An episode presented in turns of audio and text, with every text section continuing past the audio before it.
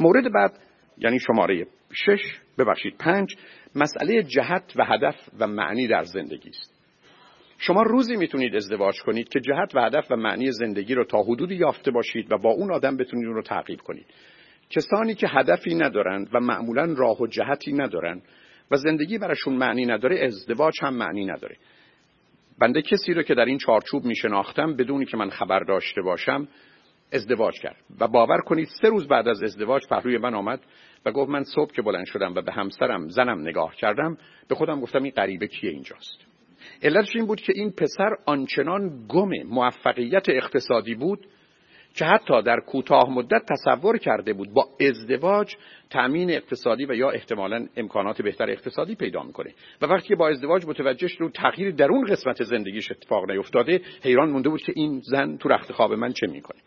بنابراین نکته‌ای که اهمیت داره و دلم میخواد بهش توجه کنید این هست که مهم این هست که کسی رو که میخواید باش ازدواج کنید یا شما آماده اید اون زمان که واقعا جهت و هدف و معنی زندگیتون رو پیدا کرده باشید. شما در راهی باشید، شما از لس آنجلس حرکت کردید و قصد رفتن به سن دیگو یا سان فرانسیسکو رو دارید و در این مسیر و راه باید همراهی رو پیدا کنید تا اینکه حیران و سرگردان موندید و منتظرید که کسی بیاد و شما رو به نوعی بتونه کمک بکنه و نجات بده. مسئله سلامت فیزیکی و روانی بی‌نهایت مهمه. اول سالم بشید بعد ازدواج کنید. شما میدونید یکی از گرفتاری‌های فرهنگ ما این است که مثلا بیماران روانی به ویژه بیمار اسکیزوفرنی رو میگن اگر زنش بدن خوب میشه.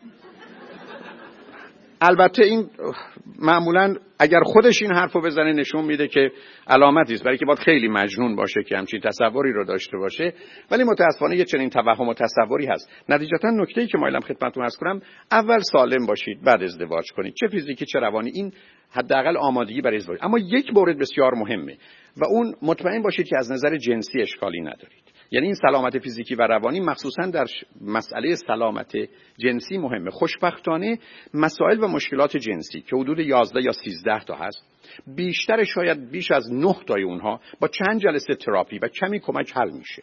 یعنی مسائل جنسی که اصلاً خانواده‌ها رو برباد میده میتونه مسئلهش حل بشه. بزرگترین عاملی که توی آقایون هست همونطور که میدونید پریمچور ایجاکولیشنه، یعنی مرد با سرعت ارضاع میشه.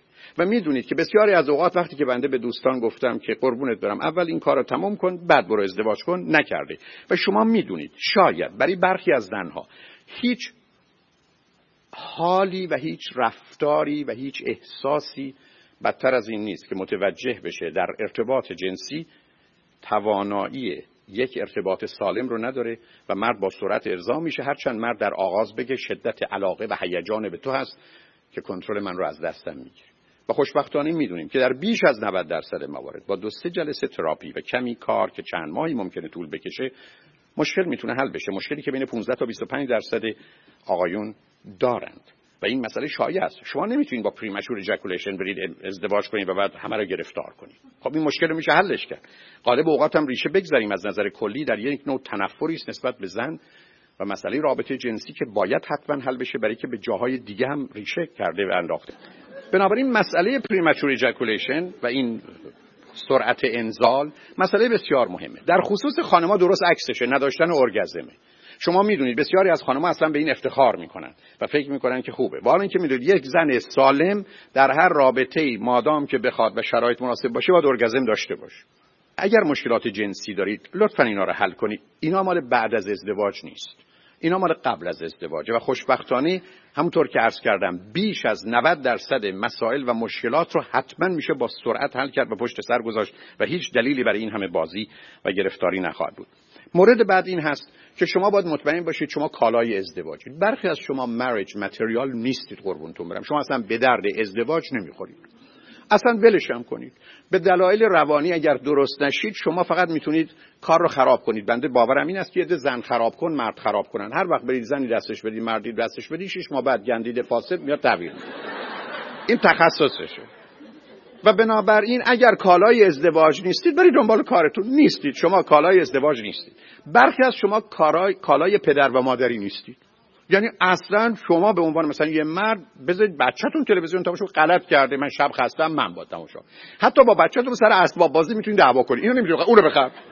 و بنابراین بچه 3 ساله حیرون میمونه که بابا اینو نخیر اون چیه؟ اون اصلا 2 تا چرخ داره این 4 تا داره این بزرگتره اون کوچیک‌تره نه به خاطر پولش هم. و بچه بدبخت 3 ساله با باباش سر اسباب بازی دعوا کنه. برای اینکه باباش هنوز کودک مونده. درست مثل آقایی که رو خط رادیو اومد گفت من یه دوقلوی 2 ساله دارم، به اینا 2 تا توپ میدم، دعواشون میشه، منم میگم حالا که دعوا کردید 2 تا توپ ازشون میگیرم، از نظر شما خوبه یا نه؟ گفتم فقط به اونا نگاه کن که میگن ما یه توپ مال خودمونه، توپ اون یکی رو میخوایم، این گنده رو ببین که دو تاشو با هم میخواد. و شما فکر میکنید خب بچه بابا این دیگه چیه؟ این باید بره تربیت بشه.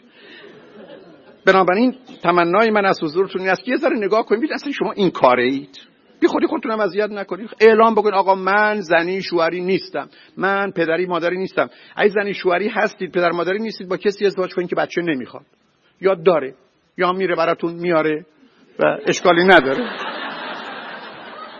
بنابراین خودتون رو اذیت نکنید.